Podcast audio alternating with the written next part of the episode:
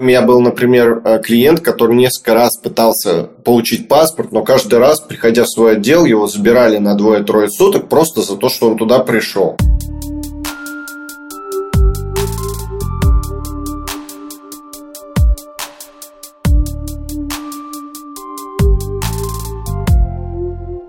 Всем привет! Это подкаст «Независимые люди» благотворительного фонда «Гуманитарное действие». Этот сезон мы делаем в рамках проекта «Каскад». Мы будем говорить о ВИЧ-инфекции, различных правовых барьерах, зависимостях, стигме и дискриминации. В общем, обо всем том, о чем говорить не принято. Меня зовут Катя Долинина. Я работаю в гуманитарном действии. Сегодня мы поговорим с Ильей Лапиным, координатором социально-правовой помощи в проекте «Каскад» и сотрудником гуманитарного действия.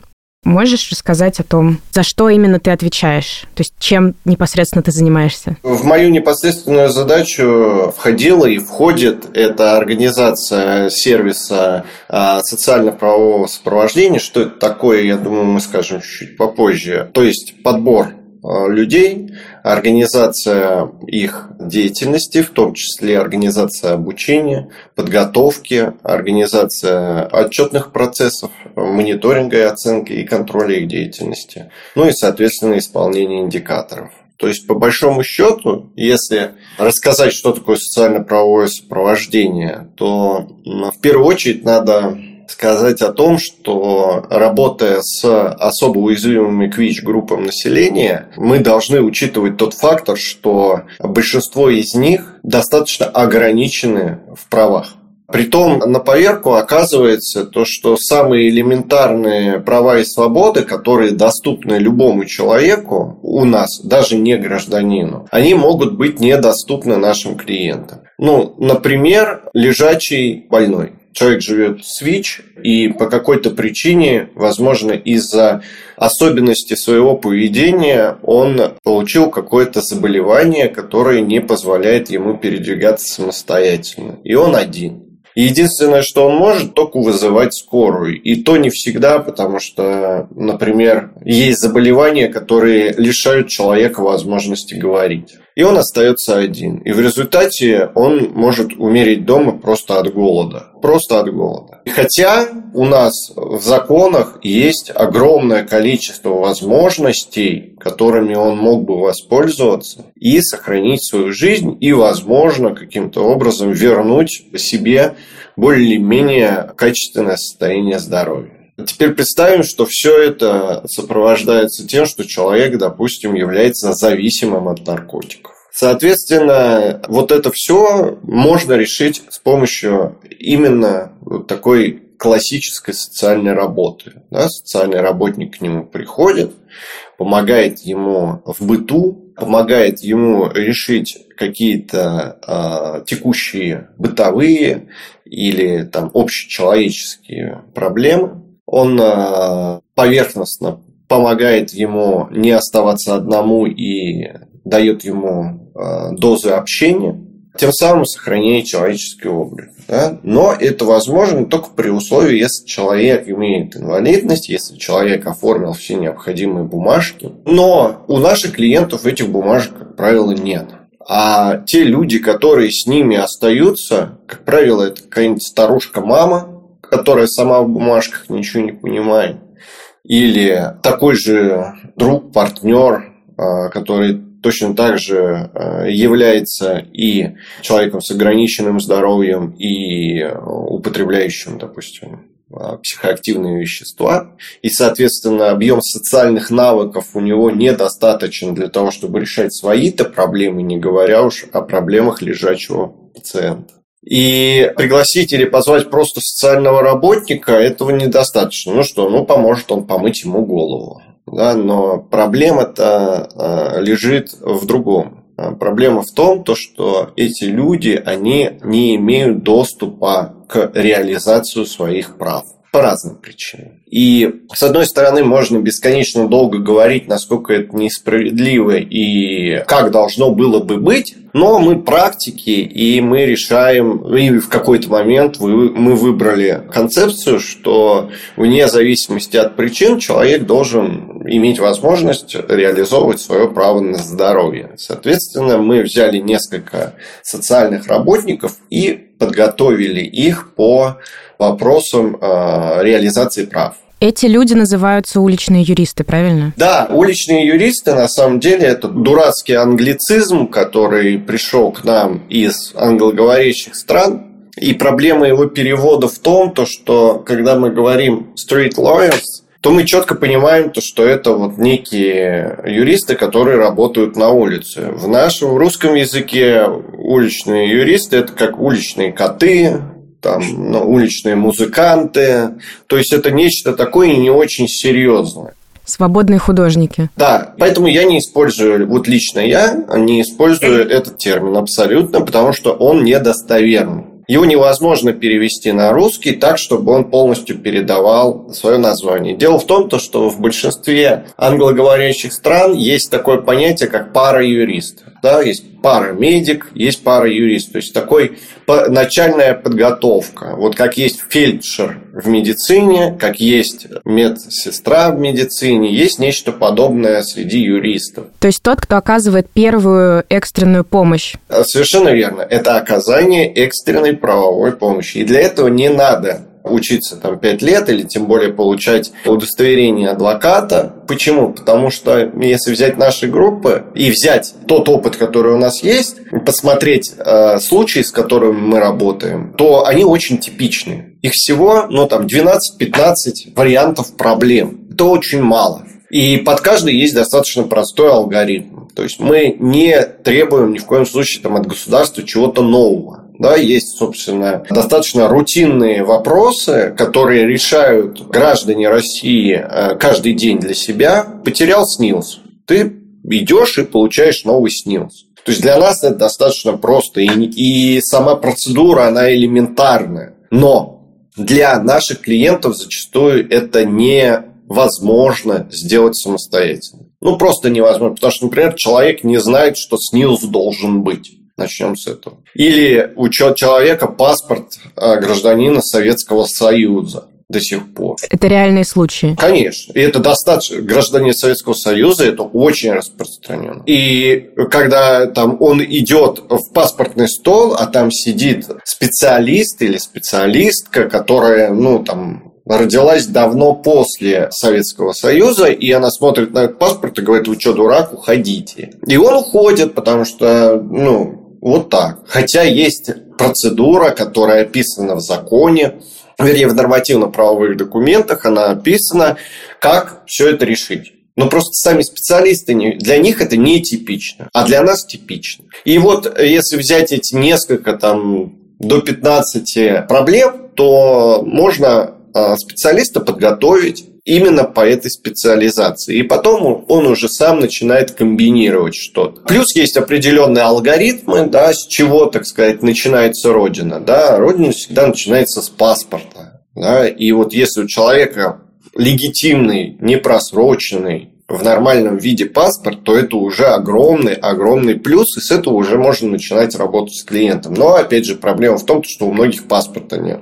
А восстановить паспорт, если ты жил где-то когда-то в другом городе и уже потерял его там 10 лет назад, тоже не самая простая задача. Но опять же, если обычные люди, там, обычные граждане, они пойдут, спросят, поищут в интернете, возможно, наймут какого-нибудь специалиста, чтобы он решил, то наши клиенты, они ну, просто не имеют такой возможности. Ну, надо сказать, что это и для обычных людей может быть сложно. Какие-то бумажки получить. Конечно, конечно. Но, но так или иначе, все равно наши проблемы, проблемы наших клиентов, они достаточно простые. Если взять обычного человека и нашего клиента, одна и та же проблема для нашего клиента будет просто нерешаемая, а для обычного человека совершенно решаемая там, за несколько дней. Например, там, даже тот факт, что там паспортный стол работает там, с 8 до 9, там, понедельник, среда, пятница, по високосным годам немножко другой график у него. То есть есть в этом нам-то разобраться тяжело, да, а человеку, который активно употребляет наркотики, прийти к 8 утра, там, отстоять очередь, ну, это, в принципе, проблематично, с учетом, что паспортные столы, как правило, находятся в отделениях полиции, вот, то, собственно, он просто туда боится идти. И у меня был, например, э, клиент, который несколько раз пытался получить паспорт, но каждый раз, приходя в свой отдел, его забирали на двое-трое суток просто за то, что он туда пришел. И он просто не мог, ну, ну не получалось у него. И в результате наш соцработник просто с ним сходил за ручку, да, он получил этот паспорт, и все, и проблемы, в принципе, решились, да. А за что его забирали? Ну, за что он забирает наркопотребителя? Всегда есть, то есть там сидит его участковый участковый, который знает, или он хочет, чтобы тот что-то рассказал. Опять же, э, здесь не наш вопрос оценивать за что. Да? Может быть и за что, потому что все-таки клиенты тоже не все нам рассказывают. Может и было за что. Но факт остается фактом. То есть человек хочет реализовать свое право, идет, а в результате не может. И, собственно, я начал работать вот именно по продвижению идеи социально-правового сопровождения, наверное, году в 2014 это было связано с тем, что вот социальное сопровождение, вообще социальная помощь в классическом виде, она на самом деле достаточно качественно оказываются государственными структурами. То есть, если ты имеешь право на социальную помощь, на социальную поддержку социального работника, и если ты обратился за ней, то ты в массе своей получишь достаточно качественные э, услуги. И даже наши клиенты, то есть большинству соцработников государственных уже все равно там ВИЧ-инфицированные, не ВИЧ-инфицированные, потому что поколения сменились, да, вот кто вырос на страшилках. Им не важно это. Они, собственно, работают. Ну, понятно, что попадаются отдельно отдельные случаи, но это скорее исключение из правил. Но в целом социальная помощь государство предоставляет качественную. И, соответственно, получалось, что мы, как э, работники НКО, мы дублировали функции в каких-то вопросах э, дублировали функции государства. Это неправильно. Да? Задача некоммерческих организаций, благотворительных организаций – это заполнять в том числе тем самые пробелы, где государство еще не начало работать по какой-то причине. Опять же, не наше дело по какой причине, да, не наша задача выяснять здесь сейчас. И э, мы увидели то, что в целом нашим клиентам нужна социально-правовая помощь. Тогда это не было так распространено, как сейчас, хотя если если говорить об академической дисциплине социальной работы э, в институтах, которую преподают, уже сейчас даже для студентов рассказывают и учат социально-правовой деятельности. Начальная э, юридическая подготовка, она включается не уверенно, не полностью, но так или иначе тенденции такие, что в целом социальная работа, она становится более с правовым оттенком. Если раньше там больше делали акцент на медицинскую помощь, там сделать укол, если что, сделать искусственное дыхание, там, не знаю, там, э, технические средства реабилитации, там, как, как какой протез одеть, то сейчас появляются вот как коллективные или факультативные дисциплины, появляются там права, гражданское право, общегражданское право и так далее, и это тенденция во всей России. Ну, то есть твоя вотчина социально-правовая помощь и в рамках э, фонда «Гуманитарное действие», да, ты этим занимаешься, и в рамках проекта «Каскад», о котором мы тут уже немножко рассказывали с Сергеем Дугиным. И с гуманитарным действием мы сотрудничаем именно в этом направлении в рамках разных программ том числе в рамках проекта «Каскад». В рамках проекта «Каскад» в том числе. Правильно ли я понимаю, что ты как координатор, у тебя в команде есть несколько социально-правовых работников, которые под твоим началом помогают различным подопечным? Да, да, э, которые... совершенно верно. У меня их порядка 40 человек. Вау. Но часть из них работает в Санкт-Петербурге, часть из них работает в Челябинске, часть из них работает в Москве и 10 человек, которые работают по всей России онлайн. Они связываются с а, местными активистами в разных регионах. Допустим, если к нам обратился человек из какого-то города, где нет нашего сервиса, то они ищут кого-то в этом городе. Есть большое количество независимых активистов из сообществ которые в своих маленьких городках они делают сервис какой-то, это не системный сервис, но они помогают, разбираются. И вот как раз наши сотрудники, э, они находят человека в том городе и помогают ему, предоставляя ему техническую и методическую помощь, сопровождать кейс конкретного клиента.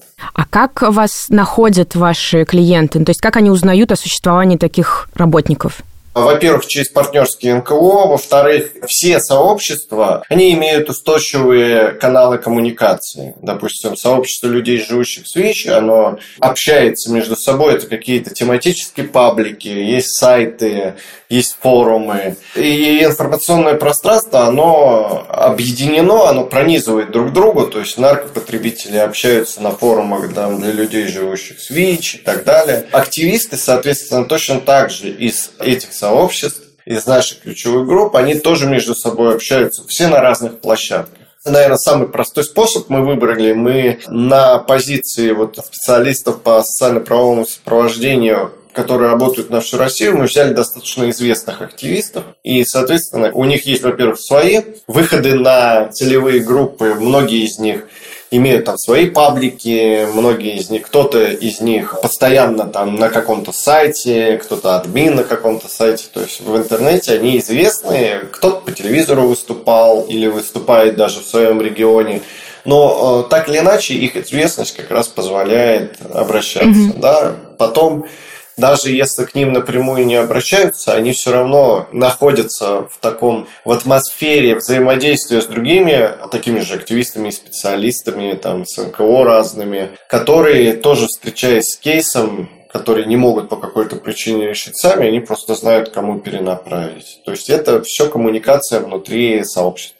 Угу. Условно, как выглядит вот этот портрет человека, который к вам может, и вы ожидаете, что обратиться к вам за помощью? То есть, скорее всего, что в его жизни должно было произойти, чтобы он пришел к вам?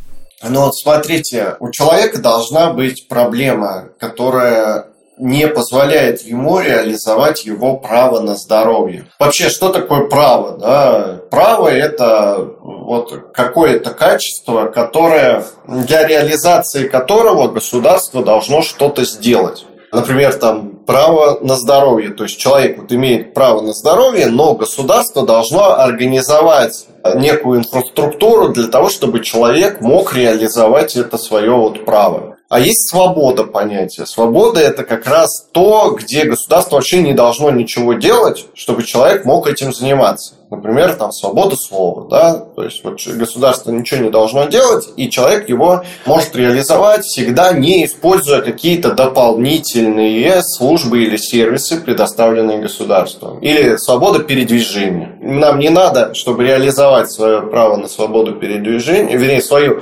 свободу на движение, не надо пойти и получить где-то справку да, о том, что я могу поехать там, в город Луга. Вот этим и отличается право. Государство предоставляет возможность реализовать свободу, государство не мешает что-то делать. И вот, э, например, право на здоровье, вот человек чем-то болен, государство должно ему организовать, сделать так, чтобы человек мог вылечиться, ну или лечиться. А этот человек не может.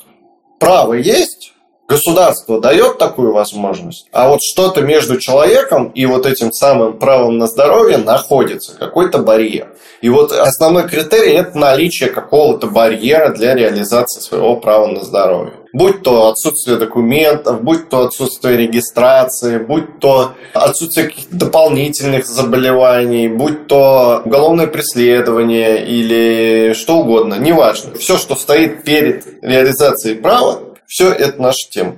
И, в принципе, он должен только быть э, представителем одном, одной из пяти групп. Это либо человек, живущий в СВИЧ, либо это человек, употребляющий наркотики, либо это мужчина, имеющий секс с мужчиной, либо это трансгендерная персона, либо это секс-работник или работница. А можешь рассказать про какой-нибудь самый сложный или странный случай, с которым приходилось работать тебе или кому-то из да, твоих Да, ребят? да, самый сложный и самый непонятный, и он ужасающий на самом деле по своей странности. И если бы мне рассказали о нем, я бы сказал, что люди придумывают, но это э, случай с трансгендерной персоной, то есть которая планировал, собственно, переход, и была назначена уже комиссия, насколько я помню, либо была назначена, либо вот она была уже в процессе, но на период пандемии ковид все комиссии приостановили. И человек оказался в зависшем неком состоянии, и это очень сильно усиливалось вообще ситуация, обстановкой с ковид. И человек не мог устроиться на работу, потому что по документам это был мужчина, а по внешнему виду это женщина. И, и, собственно, это привело к ряду трагических психологических проблем у человека, которые развивались, развивались и умножались. Человек стал употреблять алкоголь, для того, чтобы как-то от, отключиться от реальности, и в результате сам себе сделал, как она называется, вазоктомия, удалил себе тестикулы. Вот. И чуть не умер от потери крови. Он попал в скорую, и когда ему оказали первую помощь, э, в результате его положили в психиатрическую больницу, где, собственно, просто купировали его вот эти все психозы, да, с сильными дозами нейролептиков, да, не решая проблему. И что с этим клиентом на сегодняшний день, я, честно говоря, не знаю, потому что психиатрическая система, она полностью исключает человека из доступа. Что происходит с ним, мы не знаем. Здесь я резонный вопрос, а при чем здесь, так сказать, мы? Да, но на самом деле это прям набор правовых барьеров. То есть у человека есть право да, пройти, собственно, медицинскую комиссию, получить, собственно, справку об смене пола и э, двигаться в сторону с некой социализации уже в новом качестве. Да? Но из-за трагической случайности с пандемией государственные структуры не придумали ничего лучшего, чем просто оборвать комиссию пополам. Да? Хотя переход – это очень э, психологически тяжелый процесс. И он связан с огромным количеством рисков, переживаний, необходимости помощи и поддержки. Да, здесь тебе просто говорят, ну, придешь через два года. И человек остается в состоянии, когда он не принимаем обществом, потому что его документы не соответствуют, его гендерный маркер не соответствует внешнему виду. А для большинства людей до сих пор это некая красная тряпка, то есть не, не мало кто возьмет на работу человека такого. К сожалению, все вот говорят, мы все это, мы все толерантные, там, но вот иди к тем кому-нибудь другому, у нас вот занято место. Да? И в моем представлении такие службы должны были бы, прекратив или приостановив эту комиссию, предоставить человеку возможность некого психологической помощи, типа, ну, чувак, у нас нет возможности делать комиссию, но вот тебе там психолог, вот тебе, если что, специалист, э, вот ты не остаешься один на один с самим собой, сейчас пандемия, как только что мы тебя позовем. Ну, это было бы гуманно, но этого не было сделано. Что касается психиатрической помощи да, в этой ситуации, однозначно, если убрать э, все факты, которые мы, я озвучил, и все э, особенности этого человека, ну, человек пришел домой, отрезал себе бритвой, да, извините, там, тестикулы, да, ну, больной, псих, да, надо лечить. Но почему это произошло? Как сделать так, чтобы это не происходило с другими людьми? То есть это, в этом никто не разбирался и разбираться не будет. Но однозначно это очень показательный случай того, какие клиенты часто к нам попадают. А этот человек был вашим клиентом непосредственно? Нет, к нему, он как раз к нему, э, его мама, ее мама обратилась к нам э, за помощью. То есть вот как раз к одному из вот э, таких удаленных уличных юристов. И вам не удалось, я так понимаю, помочь? А чем мы можем помочь? Ну вот чем? Вот а, объективно. В данном случае, да. Да, то есть если бы до этого мы бы могли, возможно, человека связать с э, какой-то профильной организацией, которая бы дала бы хоть удаленную, но психологическую помощь, там, еще что-то. Мы бы могли помочь, возможно, там, с трудоустройством. Опять же, одно из важнейших последствий депрессии да, или тяжелых психозов – это исключение самого себя из тех сообществ или микросообществ или коммуникационных групп, в которых ты находишься. То есть человек отключается даже от привычного круга общения. Да? Но обратившись раньше, он мог бы попасть в какой-то иной круг общения, где бы ему действительно или ей, во всяком случае, было бы больше шансов, чтобы это не закончилось так трагично. Но нет, мы с последствиями, конечно, в отдельных случаях можно работать, но эта ситуация, она такая вот показывающая, да, демонстрирующая объем сложностей, с которыми мы сталкиваемся. Но если говорить о успешных случаях, да их абсолютно миллион – это люди, которые, например, прекратили употребление наркотиков и пытаются ресоциализироваться. Или, или они находятся в процессе ресоциализации, но сталкиваются вот с какими-то правовыми проблемами, которые они не могут решить по разным причинам. Например, там, человеку необходимо, он живет в одном городе, но прописан в другом городе, и ему требуется там, временная регистрация, чтобы стать на учет центр СПИДа. И он бы рад бы вот что-то там сделать, да, но он просто не знает, что. И ему нужна просто консультация, да, иногда ему достаточно просто поговорить и объяснить, что ты на это имеешь право, а вот на это ты не имеешь права, и все. Или люди, которые помимо, допустим, ВИЧ-инфекции имеют какие-то другие заболевания, и они настолько, там, 20 лет они ходят в спеццентр лечатся и получают терапию, и там проблем нет да, но придя в какую-то государственную больницу иного профиля, они теряются, потому что они привыкли, что там в спеццентрах они все знают, им там все помогают, спеццентры у нас достаточно дружественные, опять же, во всей России это очень небольшие изменения произошли за последние 10 лет. И это действительно приветливые структуры. А он приходит в государственную структуру, там, не знаю, по вопросам какой-нибудь неврологии, там, зрения, еще что-то. А там такого нет и он не знает, как получить гарантированную помощь, как там лечь на какую-то операцию. Хотя ничего в этом сложного нету, но они обращаются к нам как раз, чтобы реализовать свое право. Мы выясняем, что да, ты имеешь на это право, или оформление инвалидности. Потому что инвалидность, особенно там третьей группы, их оформляют нехотя частные mm-hmm. государственные структуры, и надо предпринять ряд действий для того, чтобы не ставили какие-то препоны тебе к реализации своего права. То есть, э, да, конечно, случаи очень сложные бывают, но по большому счету это очень рутинная деятельность, и она очень типичная, как я сказал в самом начале, там может быть до 15 каких-то типичных вот проблем. А если говорить не о каких-то таких прям страшных случаях, когда все, что могло пойти не так, пошло не так, есть ли какие-то любимые, удачливые, может быть, случаи, где казалось, что сделать ничего невозможно, а в итоге получилось помочь человеку? Да, много таких случаев на самом деле. И более того, многие люди, они работают сейчас социальными работниками и работают там в своих городах, э, в соцслужбах, э, хотя когда-то обратились к нам как клиенты, например. Люди, которые у них не было ни дома, ни родственников,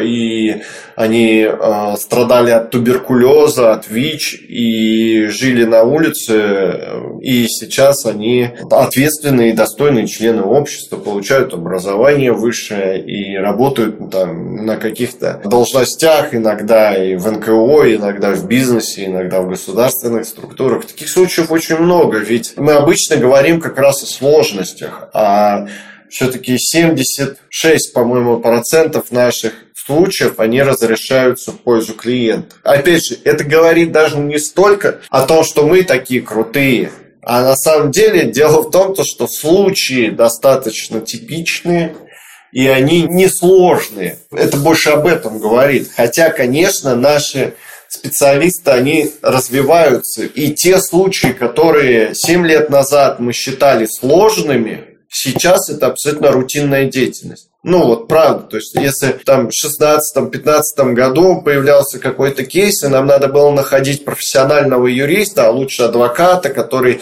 консультировал, помогал составить план сопровождения, то сейчас это абсолютно рутинная работа. То есть сейчас это не требуется, например, характеристика личности в суде для того, чтобы способствовать э, назначению наказания, не связанного с лишением свободы. То есть если человек был э, задержан и привлекается к ответственности за хранение там, веществ без цели распространения, то есть для себя, и он привлекается, то, собственно, как правило, назначается бесплатный адвокат, и эта статья подразумевает наказание, не связанное с лишением свободы, в том числе. И на самом деле судьи в этих вопросах, они объективны. Как, опять же, если посмотреть ситуацию по России, вот э, судьи уже не сажают всех наркопотребителей в тюрьму. Они смотрят действительно, но сам обвиняемый, он должен показать и доказать свое намерение, желание и возможности. Да? И в этом случае,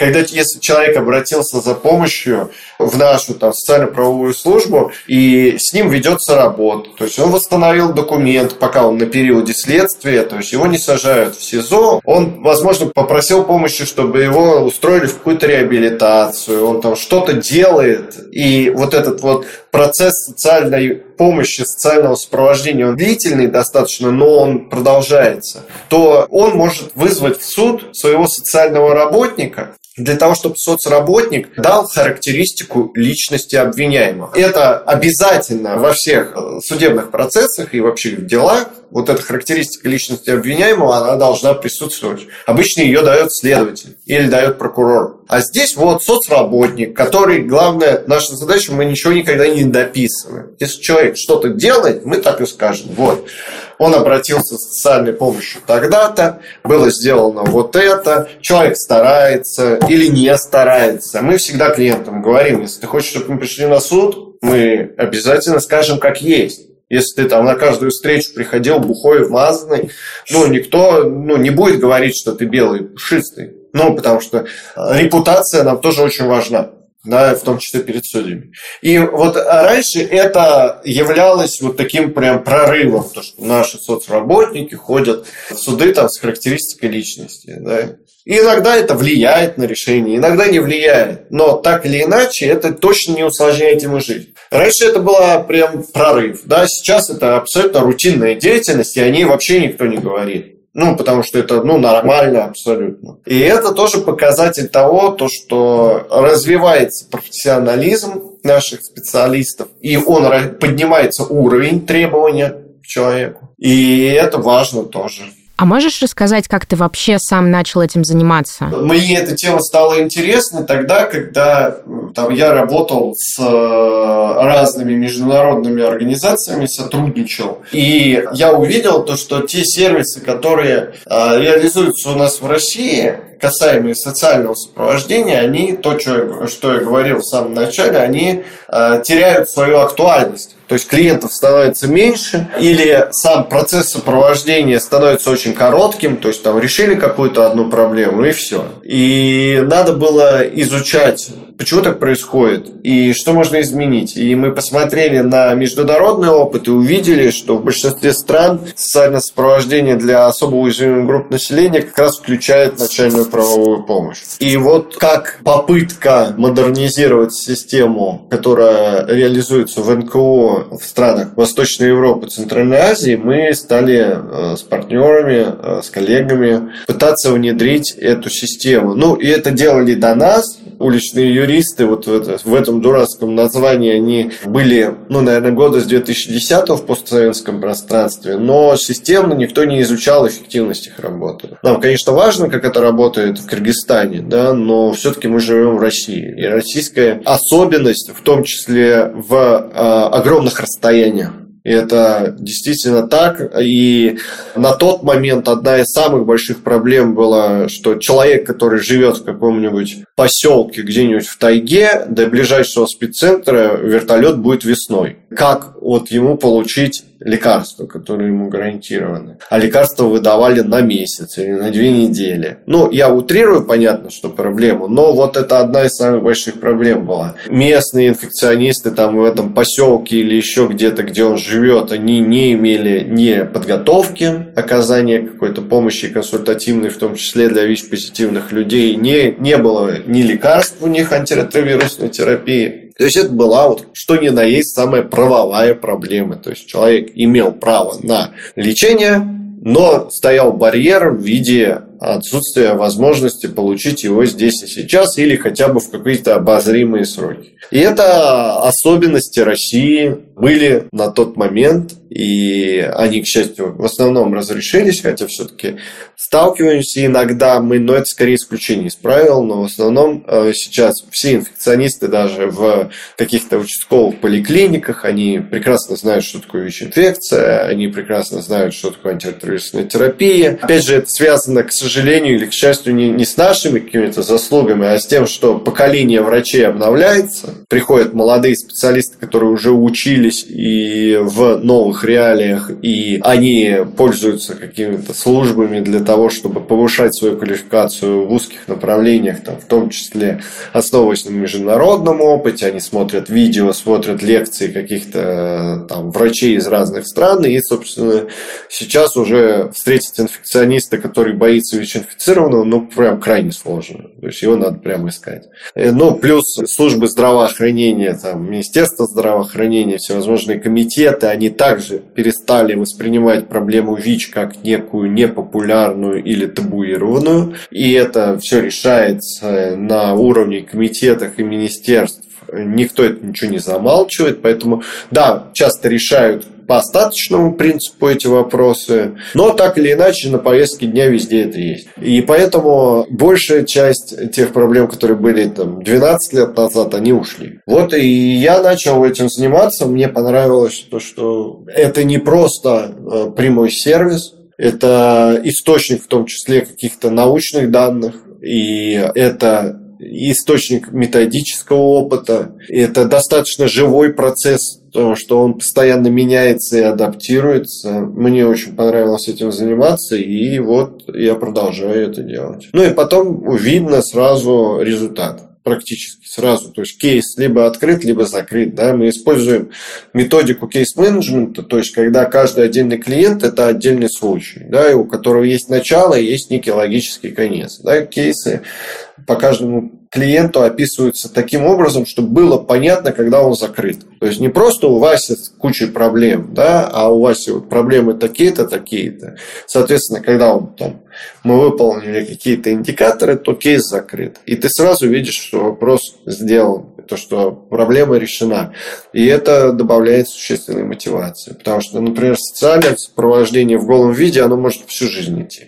То есть здесь есть понятный, измеримый результат, э, которым можно себя порадовать. Это главное, что ты любишь в этой работе? Ну, вообще, в принципе, у меня был вопрос, почему ты продолжаешь этим заниматься уже столько лет? Ты отчасти уже, наверное, на него ответил, но, может быть, есть еще что-то. У меня есть мотиватор очень хороший.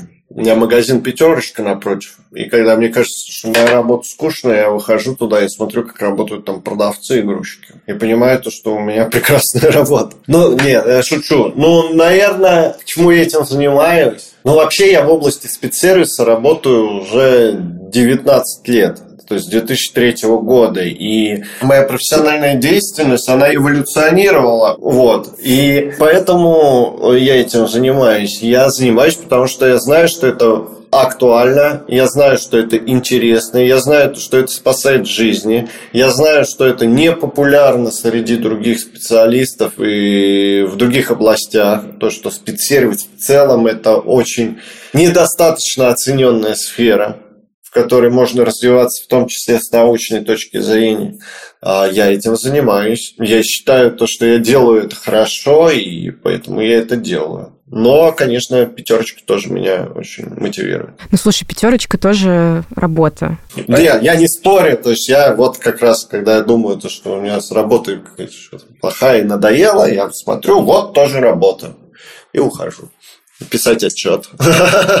Мне кажется, то, что мне хотелось бы, чтобы услышали те, кто будут нас слушать, не являющиеся нашими там, клиентами, подопечными или коллегами. Я надеюсь, что, может быть, о нашей деятельности узнает кто-то, кто вообще не имеет отношения к ВИЧ-сервисным организациям и не работает с ключевыми группами. И это важная мысль про то, что помогать может быть достаточно просто, проще, чем найти дом котенку, а здесь э, это цена жизни человека. И если кто-то не может и не хочет, как ты, посвящать всю свою деятельность там, правовой социальной помощи или медицинской помощи людям, которые в ней нуждаются, то можно, например, подписаться на пожертвования организациям, которые это делают. И это тоже вообще-то очень много. Это может быть вот такой простой небольшой шаг, который помогает кому-то в отдаленной деревне реализовать свое право на здоровье. Я думаю, мы можем закончить. Спасибо тебе большое. Пожалуйста.